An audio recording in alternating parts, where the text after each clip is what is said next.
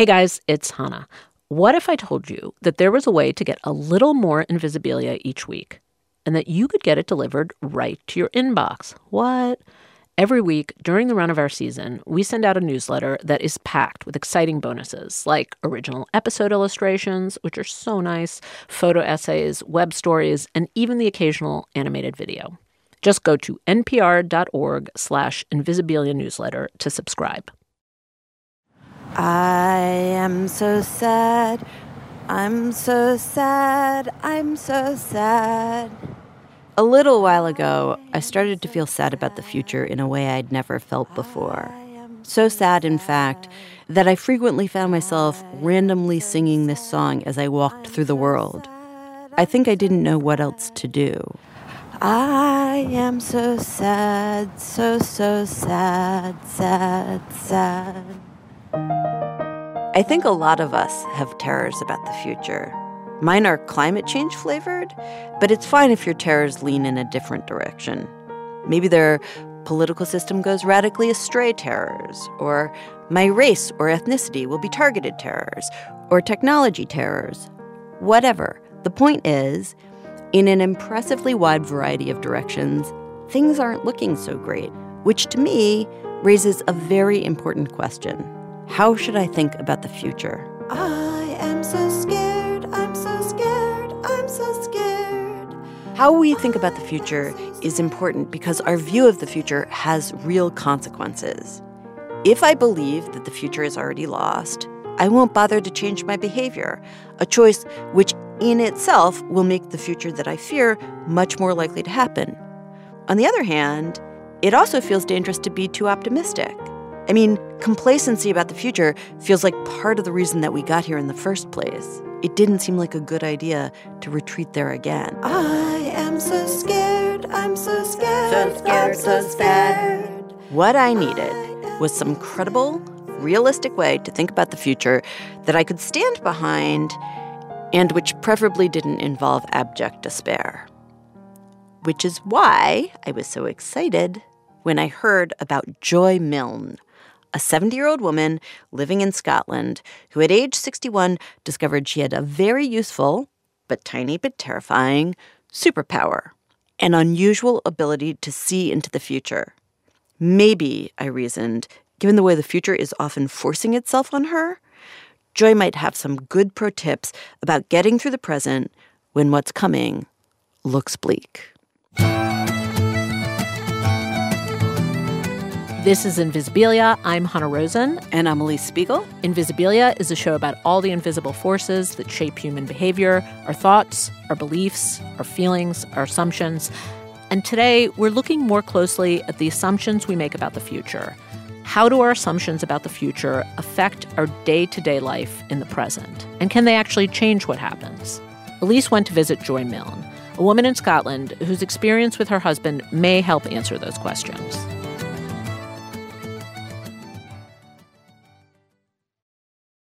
It was in the second decade of their marriage that the dreams became a problem. They were so strange and vivid. Joy's husband, Les, would thrash through the night, his arms and legs flailing wildly in response to whatever imaginary threat was torturing him.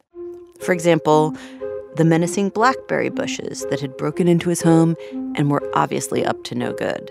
For some reason or other, the blackberries were running across the bed and he was shooting them. Unfortunately, Joy says that in his enthusiasm to get the gun in his dream pointed in the right direction, Les swung his arms across the bed and smashed into her face with incredible force. Lip was bleeding and everything. I was, you know, and my tooth, my two teeth were loose. Well, my two crowns were loose, and we got up, and uh, I said, "Well, this is becoming an awful lot more frequent." It made no sense. Les was usually such a good sleeper.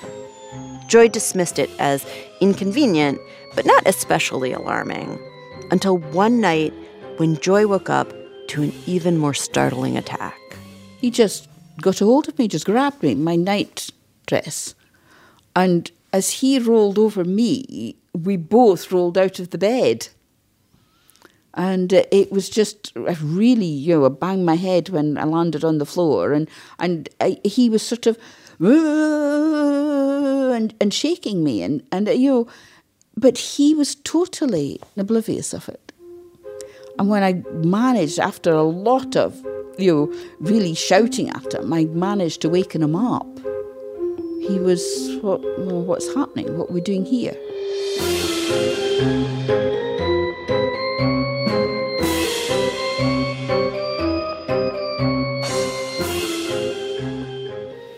Mm-hmm. I'm looking for one in particular, but I can't see it. I'm looking, looking, looking, looking. On the surface, Joy reads like one of those brisk older women you sometimes see in British um, murder mysteries. The sturdy, good humored aunt who's um, constantly narrating her life as she goes about the business of her day. Like, for example, um, trying to select a picture of her husband Les from the box of photos that she keeps in the storage room of her small home. Oh, I'm just going to choose one. The two met in high school. Les was a 17 year old swimmer on the swim team. Joy was 16, a new transfer. She remembers dancing with him at a party and being struck by his wonderful smell. Oh, he had a lovely male musk smell. He really did.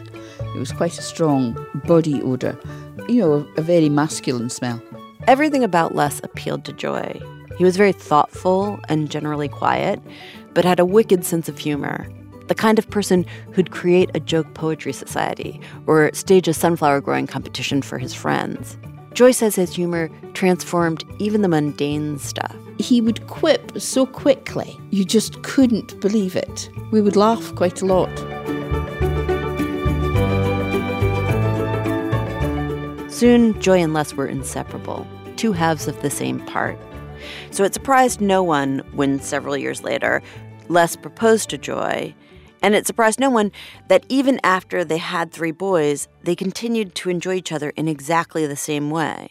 Les became a doctor, and Joy became a nurse. He worked long hours at the hospital, but when he came home, she says she and the boys would drop everything to be with him. We used to have great fun with the kids, just playing with them playing Lego, I mean, and reading and things like you know, we we really as a couple enjoyed our children.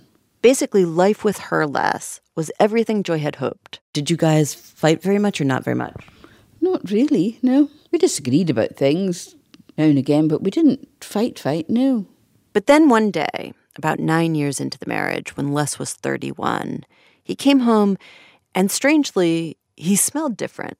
His lovely musk, male musk smell, had got this overpowering, um, sort of nasty yeast smell. At first, Joy thought it must be something from the hospital and told him to take a shower. But that didn't help. And over the weeks and months that followed, the smell didn't go away. It seemed to grow stronger. So Joy started nagging. Kept on saying to him, Look, you know, you're not washing enough. The stench of it was hard to take because Joy has a great sense of smell. As a child, she'd find herself smelling all kinds of objects that aren't normally smelled balls and bowls and pillows and toys. I used to pick things up and smell. But then again, in her home, that wasn't that odd. Other women in her family also had sensitive noses, like her grandmother, who she loved. You she had a wonderful rose garden at the front of her house. And she'd say, Well, come and smell this one, Joy. You know, it, it's really good today. Point is, no matter how much Joy battled the new scent on her husband, the smell wouldn't yield. And eventually, Les got mad whenever Joy told him to shower. He couldn't smell it, he grumbled, and neither could anyone else. He just would stomp off in the huff, you know, literally. Oh, stop going on about that. I had to just let it go and put up with it. Unfortunately, as the years peeled on and Les passed from 31 to 35 to 39, Joy began to feel that it wasn't just her husband's smell that was changing. It was his personality, his character. He began to change. He was more moody, wasn't as tolerant. At first, it wasn't terrible. Just little things in family life with the children, if they weren't behaving, or the, they wanted him, he wanted them to do something, or you know, and they weren't keen. He, he wasn't as tolerant. He just wasn't as tolerant. But it didn't stop there. So many of the qualities she valued in her husband began to bleed away, until eventually By his early 40s, she began to see Les as a totally different person. It was like chalk and cheese. It was like what? Chalk and cheese, as we say. What's that mean? From one opposite to the other. He had been this very funny, loving, very, very considerate, very quiet person. And now I was living with somebody who was way out. They would go to a party and she'd watch her formerly reserved husband move through the room. You know, joking and, you know, obnoxious. Life and soul of the party sort of thing. And I used to sit there thinking, goodness, you know, I th- yeah. Joy could no longer understand, as she once had, how he thought and why he thought and who he was. Les was a mystery. Well, he wasn't my Les anymore. It's just, it's just simply that. It's very strange living with another person that you didn't marry. Joy says she ached for her Les, his humor, his kindness, his sense of play. That is the hard part. Is always sort of wanting that other person, but living with a different person.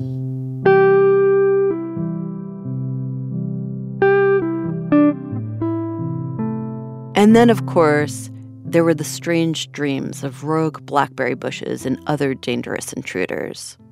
It was after the second night attack that Joy put her foot down. She worried he had a brain tumor. They needed to get medical attention. She remembers sitting next to Les in a sterile office as the doctor delivered his diagnosis. Her husband had Parkinson's. When he was told that he had Parkinson's, was he devastated? Yes, he was.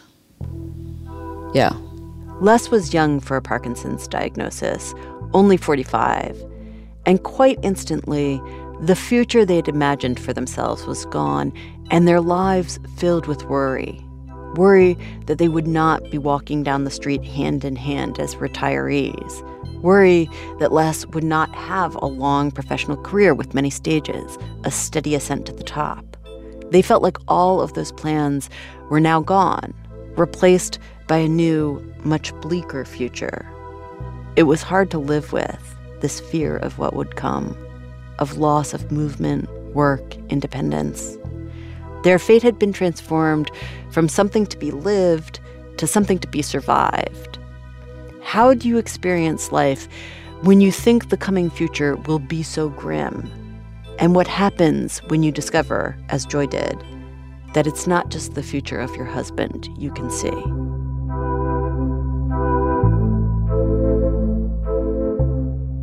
NPR's Invisibilia will be right back.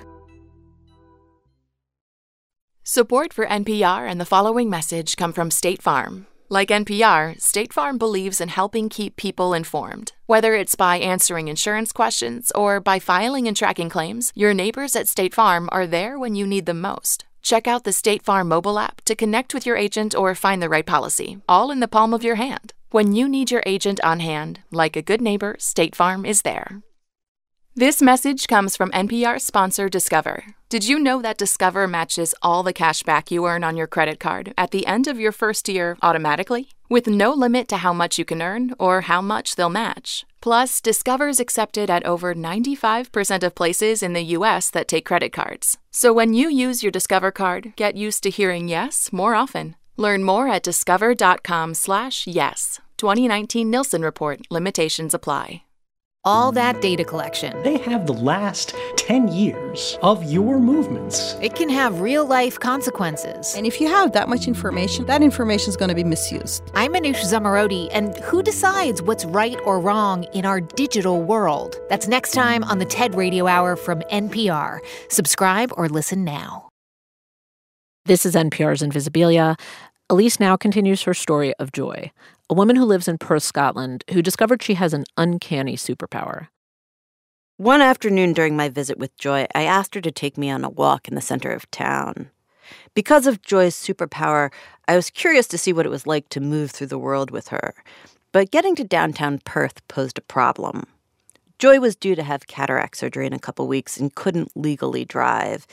And I could see perfectly well, but even in my own country, I'm a danger to myself and others. As a teenager in Baltimore in the 1980s, I failed the driver's test four times, and in Baltimore, they drive on the right side of the road. Fortunately, Joy said she could easily teach me. Where's the road going to be? At the middle of the road. You're on the wrong side.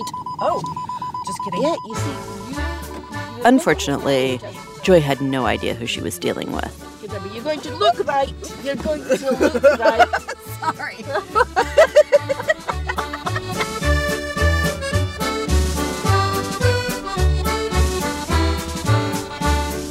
but we made it. Okay. Physically, if not emotionally intact, and started walking. This is the back of town. Downtown Perth is a beautiful city on a river, but for Joy, walking in downtown Perth is a little like walking through a field of landmines. Oh, Because Joy has such a hypersensitive sense of smell, whole streets needed to be avoided due to a single shop selling scented candles. The weight of that smell is just too much for Joy to endure. we've come down the wrong street, you know. I'm not thinking here. Which brings me to Joy's actual superpower. You see, Joy's nose is so good, she can literally smell disease. All kinds of illnesses tuberculosis, Alzheimer's, cancer, diabetes. The discovery of this unusual talent actually happened in downtown Perth, in a small brick building where local groups hold classes and community meetings. Joy and I made our way there and stood outside in the rain, looking up at a window on the second floor. You see where those lights are? That was where the room is. there's a whole bunch of science that is enabled by you that started in that room, Yes. and no one would know. No. No. The discovery happened years after Joy and Les got their diagnosis. Almost two decades filled with anger and sadness and anxiety and a slow narrowing of their world until finally they decided to attend a support group for people suffering from Parkinson's. It met in that room with the window on the second floor. We were late. You know, a lot of people were there. And I walked into the room and I thought, no. Mm. Smell. It was the same greasy, musty smell that Les had. The smell Joy had first sensed when Les was just 31. Les had carried the smell around all that time. In fact, it had grown progressively more intense as the years passed, but Joy no longer mentioned it. There were so many other, more difficult things to deal with. But that day in the room, there was the smell once again. Only it was on other people. And then I realised different people smell different levels. For some people, it smelled stronger, and other people, it didn't smell so strong. Joy was confused. She had no idea that Parkinson's had a smell. At that point, no one did. So Joy was literally sniffing around, trying to figure out what was going on. I kept on thinking, well, this is, it's the people. I had to go and speak to people because people that didn't have Parkinson's, I had to try and see if it was just the room or I was, you know, sort of, this was just nonsense. Because when I was out in the kitchen with the carers who didn't have Parkinson's, the smell wasn't there. But when I went back into the room where the Parkinson's people were, the smell was there.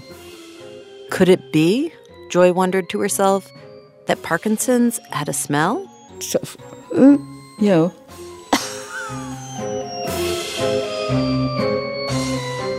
As they drove home from the meeting, Joy kept puzzling it over in her head. And by the time they arrived, she decided she'd tell her husband. I sat him down at the table and I said to him, Look, I've got something to tell you. You know, I used to nag you about smell. I said, Yeah, oh, that smell again. And I said, Well, you, you know, I think it's here all the time now. And he said, Oh, well, yes. Um. I said, Those other people in the room with Parkinson's had the same smell. And he just looked at me. He said, What are you talking about? I said, The people with Parkinson's in that room had the same smell as you. And that was when a new look came into Les's eyes. It's The doctor, we both understood the significance. Immediately. To begin, this would be a new scientific discovery. But also, Joy had smelled the disease on Les more than a decade before his symptoms got severe enough for them to seek medical help. If Joy could predict Parkinson's before its well known symptoms like shaking and sleep disruption even started to appear, maybe she could work with researchers. it could lead to a breakthrough. Joy and Les knew instantly that they had to get this information to the right scientist. So they started doing research, trying to track down a person who might be open to what sounded like complete nonsense. They looked at people from all over and finally found a respected researcher named Tilo Kunath, who was going to be giving a talk several hours from their home in Edinburgh. The plan was to have Joy stand during the question and answer period and announce their discovery. But at least initially, Joy's revelation didn't generate the desired response. When I was in Scotland, I met with Tilo, and he acknowledged that the first time he encountered Joy, he was deeply skeptical. I just uh, dismissed it, I have to say. I didn't, it just didn't seem possible. Why should Parkinson's have a odor? It's so off uh, uh, the radar that you wouldn't normally think of uh, neuro, neurodegenerative conditions such as Parkinson's or Alzheimer's or, or anything to do with the brain uh, to have an odor. And that would have been the end of it, except that five months later, Tilo was sitting in his office talking to another researcher, and she mentioned this interesting thing she'd recently heard. Had I heard of dogs that could smell cancer or different types of cancer? And cancer is not usually something you would associate with an odor which of course made Tilo think back to Joy. So he tracked her down and asked her to come to his lab for a special test he devised himself. It involved t shirts. Uh, white t shirts. He said, Yeah, right, I'm going to give these to um, people with Parkinson's. But not just people with Parkinson's. He also recruited people who didn't have Parkinson's as a control group, then passed the t shirts out to all the people who'd agreed to be in the study. Gave them to people to wear After the t shirts were returned, Tilo cut each of them in half from the neck to the waist. He wanted Joy to have a larger number of samples to smell. They were all given randomized numbers and put in a box. And then she was um, asked to, to take each one out and smell it and give it a score. Was the person who wore this t shirt at an early stage of Parkinson's, a late stage, something in between? Or maybe they didn't have Parkinson's at all.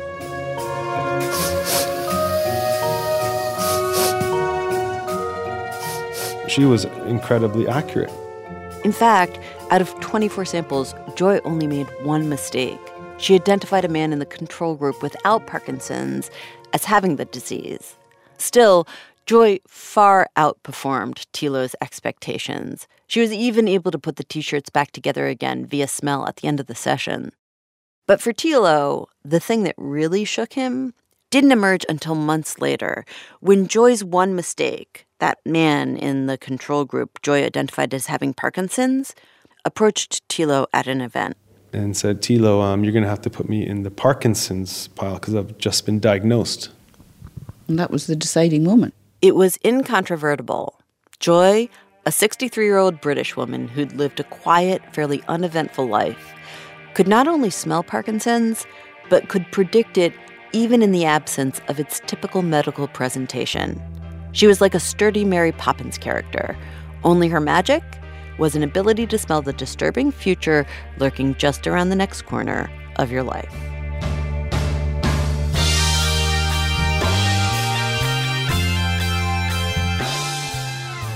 We've come down the wrong street, you know.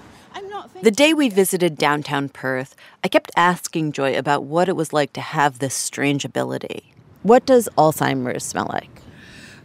Uh, it's not um, like the Parkinson's, very sort of um, musk, dark musky smell. It's a lighter smell. So the molecules are obviously different. I asked her to describe cancer, TB, diabetes. Can smell a bit sweet and, and sickly. But it obviously made her uncomfortable. To her, my questions didn't even make sense. Smells just smell like that smell. They smell as they do. It's like, as I said, the, uh, you've got milk or you've got soured milk. You know, that's the change from a well person to somebody who has a disease. But I want to focus for a second on one of the most amazing things about Joy's ability.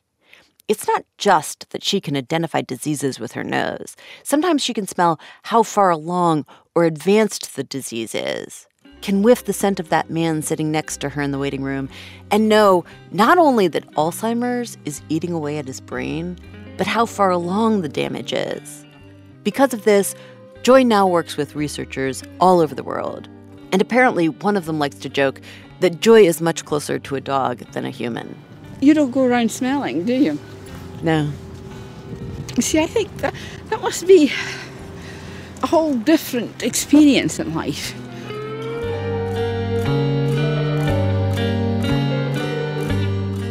Essentially, as Joy moves through the world, she can sometimes glimpse a possible future for the people around her. To be clear, she never knows what will happen in their life. She wouldn't be able to say whether the tuberculosis she smells stewing in that boy's body will ultimately do him in, but she can see a small piece of what's coming. Again, that's why I'd been so anxious to meet her. I figured that because of her superpower, she's had a lot of experience living day to day with possible, but not 100% certain futures. But it turned out there was a small problem with my plan. You see, the task of looking squarely at a difficult future can feel so dangerous, there's a natural impulse to create guardrails. Joy says when she first started telling people about this new ability she'd discovered in herself, the response was not always positive. Uh, some people backed away. Did they literally back away? yes. yes. I actually saw this myself when I was with Joy. One day during our visit, we went to lunch at a local restaurant. And when the manager saw my microphone, she asked what we were talking about. But once I explained Joy's ability, she literally screamed and ran into the kitchen. She didn't want to be near Joy because she didn't want to hear about the future. Having recently spent a lot of time talking to climate specialists, I have a certain amount of sympathy for that position. And Joy says the primary scientist who's been working with her also understands this. Purdy, you know, she she took it on. Professor Perdita Barran is an analytic chemist at the University of Manchester. And once it was established that Joy really could sometimes smell Parkinson's years before it was officially diagnosed, Barran decided to use Joy's nose to come up with a test that confirmed the presence of the disease based on its molecular signature. It was a complicated process involving a large machine and hours of Joy smelling cotton swabs and Q tips covered in skin oil. But right from the beginning, Professor Barran, with Joy and Tilo, decided there needed to be a very strict set of rules governing Joy's behavior. We decided in the very beginning the protocols would be quite firm that I I could report on the swabs that we were doing and the Q, Q-tips, etc., but I would not approach a person. If Joy smells a disease on someone that she meets out in the world, she's not, under any circumstances, allowed to tell them. A rule which has clearly been a blessing. I am in this awkward situation. I am in this awkward position where um, I smell something and they could or could not be diagnosed. So I have had to accept that fact that I can smell that, but I can do nothing about it. Just imagine for a moment the weight of Joy's gift. You can see the future. Well, you could say that, but yes, I can see the future of their uh, medical sort of history. But yes. You can they... see the future of their medical history. well, it's it's odd, but yes. What would it be like to have this power? I wondered, more than wondered. In the weeks leading up to spending time with Joy, I found myself worrying a lot about what it would be like to be with her. What kinds of things would she smell on me? Would she know if I had a glass of wine the night before we met? Maybe detect from my coat that my mother is a two pack a day smoker and I'd gone home to see her the weekend before? Then, of course, there was my deeper fear that she would smell Alzheimer's on me. There's a long history of Alzheimer's in my family, and every time I forget a name, a small voice in the back of my head takes note. If she did smell it, would I be able to tell? How good was her poker face? Good enough to disguise such an ugly truth? I couldn't bring myself to ask directly. I just inched as close as I could. So, right now, if I had Alzheimer's, would you be able to smell it on me? I would think so. You're close enough. and you've been in the room long enough. But no, you know, that's that's how it is. But yes. Yes, but no, but yes.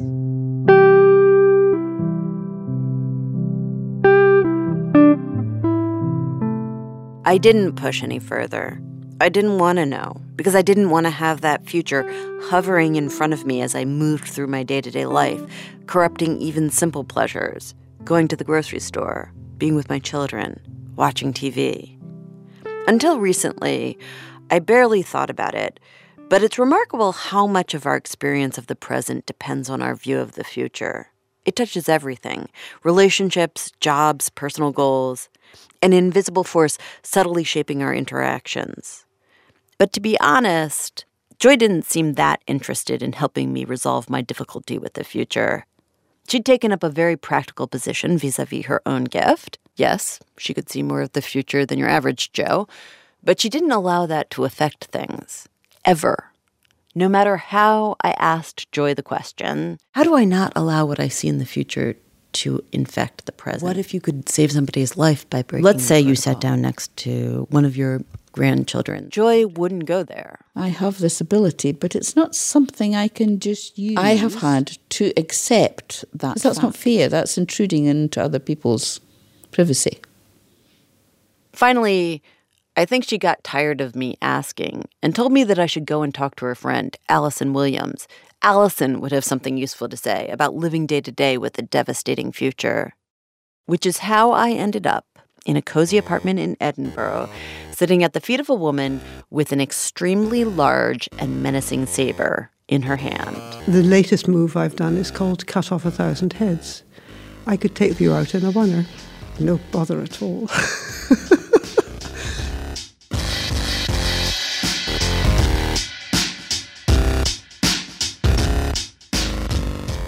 NPR's Invisibilia will be back in a minute.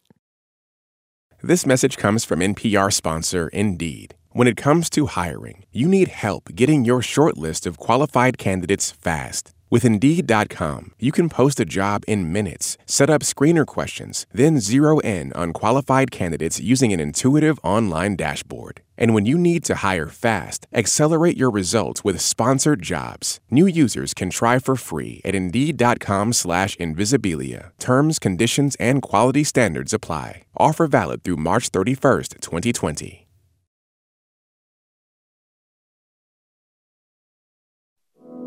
To control an epidemic takes more than medical skill.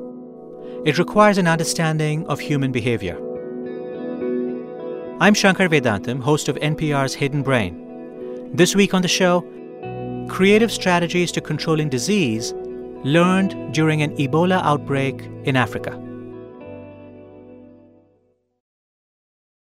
Ten years ago, when Allison Williams was 63, she went on a walk with her husband in the snow. That was the first time she noticed. In the snow, his footprints were clear, and my footprints each had a scuff mark behind them. So I put it down to, oh, my boots were didn't fit. But then she noticed that her speech was getting softer, and on one occasion she became very confused about where she was. So she went to the doctor. The doctor said it's Parkinson's. I said, I want a second opinion. Um, found a large bucket of sand and stuck my head in it. Allison says for more than a year after the appointment, she refused to engage with her Parkinson's. She took the medication her neurologist gave her, but otherwise didn't speak of the disease and tried to avoid people who did. I didn't really want to know what my future might hold. What do you mean you didn't really want to know what your future might hold? Well, I believe firmly that words cast spells, and I'm very careful about what I tell myself. So, I mean, I am the story I tell myself about myself. And it's, it's a very fine line that one treads. Allison worried that if she focused too much on what was coming, her life would inevitably take on the shape of her worst fears to a small degree, that had already happened. My mother had rheumatoid arthritis, and she had a small electric buggy that she drove around the streets in because she couldn't walk properly. And emotionally and mentally, when I got my diagnosis, I put myself into that little electric buggy and emotionally and mentally drove myself around in it. And so, as time passed, everything about Allison got slower and less fluid until she was completely changed. That's when Joy and Allison first met. It's funny, today you wouldn't necessarily put Joy and Allison together. Joy presents like your sensible British aunt, whereas the first time I met Allison, she was in a chic red leather skirt. But apparently, the two of them hit it off immediately. She and I had an instant kind of rapport. Here's Joy. We liked each other immediately. Um, I thought, oh, damn, this stupid disease. Here was this woman who was hunched and shuffling, and her voice was very, very quiet. You had to really, really concentrate to hear her. But shortly after Joy and Allison first connected, Allison decided she'd had enough of driving around in her metaphorical buggy. She was going to really live her life. So Allison started taking a whole bunch of classes. I took up a wonderful class called Mature Latin Movers. Mature Latin Movers was both physically and cognitively demanding. Every week they had to remember a routine. But Allison didn't stop there. She had another dance class, then leaned more heavily into her practice of Tai Chi with weapons. Also, she got a personal trainer. Finally, I took up taiko drumming, Japanese drumming. It was about 11 months after starting these new activities that Joy and Allison met again. Allison was no longer hunched and shuffling, but more importantly, Joy couldn't believe Allison's smell. Parkinson's disease is sometimes divided into five stages. In stage one, there are mild symptoms like tremors, but by stage four, symptoms are so extreme, people are warned not to live alone. Joy, of course, can smell them all. When she met up with me the second time, the change in my smell was so radical and so unexpected that she got ethical permission to talk to me about it. So she said, um, I don't know what it is you're doing, Allison, but whatever it is you're doing, keep on doing it because you've brought your smell level from a high three right down to a one since I saw you last. And that was the most extraordinary moment. Meeting Joy the second time we met up was absolutely key to this. Because hearing Joy say that Allison's actions had made such a difference helped Allison rethink how she'd been viewing her Parkinson's. I had an argument once with one of the people from Parkinson's UK about whether you call it Parkinson's disease and talk about having a disease or having a condition. Now, in order for me to live a good life on a day to day level, I have to say to myself, I'm not ill. I have a condition, and I'm not ill. As someone whose specific terror of the future is climate change, this made a lot of sense to me. After I reported the first story of this season, which involves spending a large amount of time with people who work on climate issues, I found myself infected by the despair I'd heard from many of them. Suddenly, when I looked to the future, all I saw was loss and pain. So I changed a whole series of my behaviors. I mean, I know individual acts of deprivation aren't the answer given the kind of system change we need, but I still wanted to feel like I was doing what I could. I didn't want my fingerprints on the knife. So I stopped eating meat, stopped driving my car unless absolutely necessary, reduced my travel. But often, these actions felt stupid and useless. Why should I bother when a bad end in terms of the climate was all but inevitable? Shouldn't I just live it up, eat steak three times a day, and go down in style like the musicians who played on the deck of the Titanic as it slipped into the sea? But talking to Allison made me realize that part of the problem was this hidden assumption I was carrying around in my head. I was thinking of climate change as a disease that spelled the end, rather than as a condition that I could adapt to and live with. I explained this to Allison that figuring out how to think about the future was the thing that, in a strange way, had led me to her. I was looking for a realistic hope, something that was that was not a kind of rainbows and ponies hope mm-hmm. that you could credibly carry around with you. Yeah. There's all sorts of different kinds of hope. And that's when Allison gave me some practical advice about living with conditions, whether those conditions are Parkinson's or climate change or the potential death of democracy, whatever your particular flavor of terror happens to be. The trick, as I understand it, is not to focus so much on the outcome, but instead concentrate on the process. The question to ask was not, where will this end? But what is the next right thing to do? What time tonight does mature Latin movers start? Can I go to taiko drumming on Monday? If I pinned my hopes to a cure, I would just be waiting and it wouldn't come. And I would get resentful and disappointed and depressed and be much more likely to fall off my perch quicker. So I pinned my hopes to living a life as well as I can, as good as I can, every day from one day to the next. That's, that's my hope.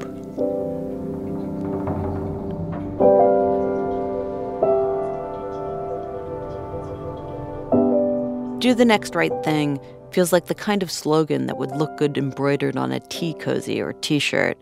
But I worried it didn't rise to the challenge of the actual world we seem to be living in, where every time you turn on the news, there are 10 different stories that make you feel mortally discouraged, like there really is nothing you can do. Allison, though, wouldn't accept this. Her bad future, she pointed out, had already arrived, but she still managed to move forward without letting the outcome of her disease define her everyday life. She wasn't saying it was going to be easy. She was just saying it was a viable strategy.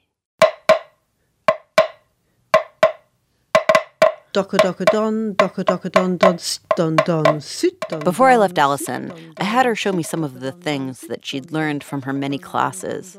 We started with her Japanese taiko drumming. Then she put her drumsticks away and brought out her saber, one of the weapons she uses in the Tai Chi classes she's been taking.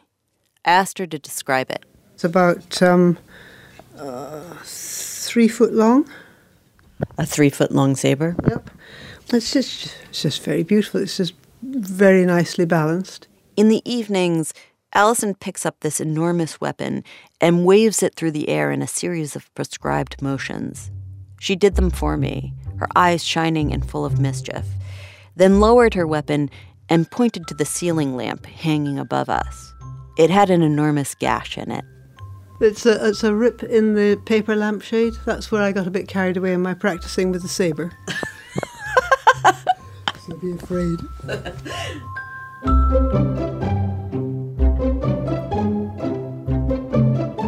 Oddly enough, it was talking to Allison that gave me a new perspective on what happened with Joy and her husband Les.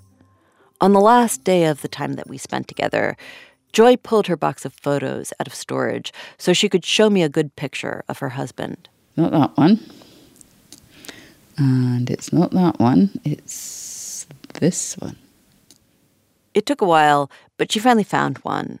Les was young and smiling a huge smile, with a white coat and thick eyebrows. Very bushy eyebrows. Everybody commented on the caterpillars. The grandchildren loved playing with it. It was really funny. Joy paused a moment, staring down at the image, and her face changed. You could see her eyes beginning to fill. Why are you crying? well, because it's it's just sad looking at the photographs. You know, looking at how yeah happy we were. I still find that difficult going back. It was just so powerful, their love. But such a long, long time ago. You actually only had a relatively short amount of time with Les, as as he was. With my Les. Yes, with my, your Les. Just about 14, 15 years with my Les. And then from 30 to 65 is 35 years. So I had 35 years without my Les. And you really think about it as my Les, not my Les. Yes. Mm-hmm. But then, Joy tells me that her Les did, at the very end, briefly reappear. It was after he realized that he and Joy might be able to make a difference for other people. Strangely enough, when um, we'd completed the smelling test, literally six weeks before he died, Les became really animated about it. He was so pleased, and I got a glimpse again of that man who really cared, who really had a purpose, and who could do something. Joy says once word came back that she'd been right about the one supposed mistake she'd made during her smelling test, confirming that Joy really could predict the disease, Les had a eureka moment. Joy had smelled his Parkinson's more than a decade before diagnosis. So maybe he told Joy if they thought about it very carefully, they could pinpoint early symptoms that hadn't yet been identified by science. We had to write down everything that happened so that medicine would understand what was happening to people with Parkinson's. And so, for the last six weeks of his life, Joy and Les sat daily for writing sessions. They would only last 35, 40 minutes at a time. And you'd maybe do two sessions in a day, but, you know, it, eh, the last six weeks were completely different. We spent some time every day discussing what happened to us over the last 20 odd years. Through these discussions, Joy began to understand more about her husband's struggle. You know, I wasn't feeling his tiredness. I wasn't feeling how the tiredness made it different at work for him or how it made it different for keeping our big house and garden. Likewise, Les was able to see how his anger and impatience had hurt Joy. He saw how erratic it had been sometimes for us. And that mattered. That that really mattered to him. Joy says Les had always shied away from talking about his Parkinson's. It just seemed like it was so existentially threatening to him, this terrible dread disease, that he just had to shove it away and couldn't acknowledge it. But once it became clear that Joy might hold in her nose the keys to moving research on Parkinson's forward, maybe one day even altering the way this condition evolved, Joy says he changed. He became more affectionate, uh, more personally affectionate for us. It was really quite nice, actually. Your Les came back to you? He did. He definitely did. Yes.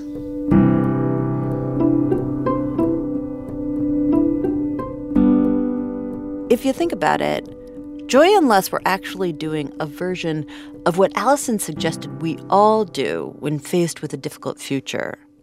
Their focus had shifted from what seemed like an inevitable outcome struggle, pain, death to what Les and Joy could do right now to live the best life they could talk, learn, contribute, love each other. And that shift apparently helped Les feel better. In fact, Joy says the work they were doing together in the last six weeks of his life was the last thing that she and Les ever talked about. He made me promise that I would continue the research. He said, You won't let this go. You will do it, won't you? You promise. And a couple of hours later, he dropped dead. But I've done it. Yeah. Kept my promise, so it should make an awful lot of difference.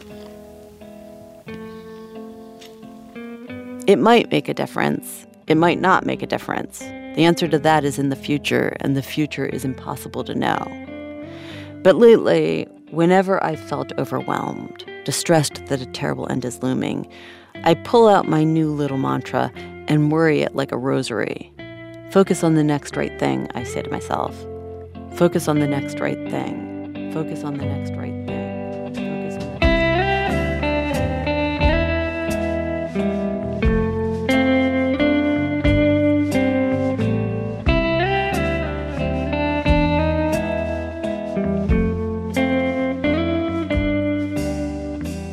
That's Alix Spiegel. And because we're living in this new reality right now, where it's pretty unclear what the future looks like, we at Invisibilia would love to hear from you, our listeners, about your next right thing. It could be tiny, it could be ambitious, it could be mundane, it could be very, very particular. We'll take any right things that you got. We truly could use the inspiration and advice. So, if you're game, please record a few sentences for us on your phone and send the audio file to invisibiliamail at npr.org. We are going to share a few of our favorites on the next episode. The deadline to send them in is the end of the day on Tuesday, March 24th. And love to all of you. Stick around for a sneak peek of next week's Invisibilia.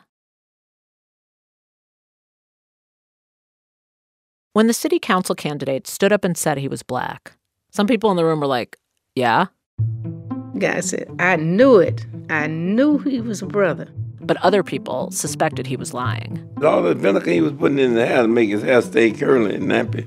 So, did the man with the ginger brown afro and blue eyes lie about being black just to get the black vote? No, he ain't black, he's white. Or is there another way to think about what happened? No, no, no. What do you mean by white? Next week on NPR's Invisibilia, the story of a man whose blackness was fiercely contested and the havoc that wrought on his city.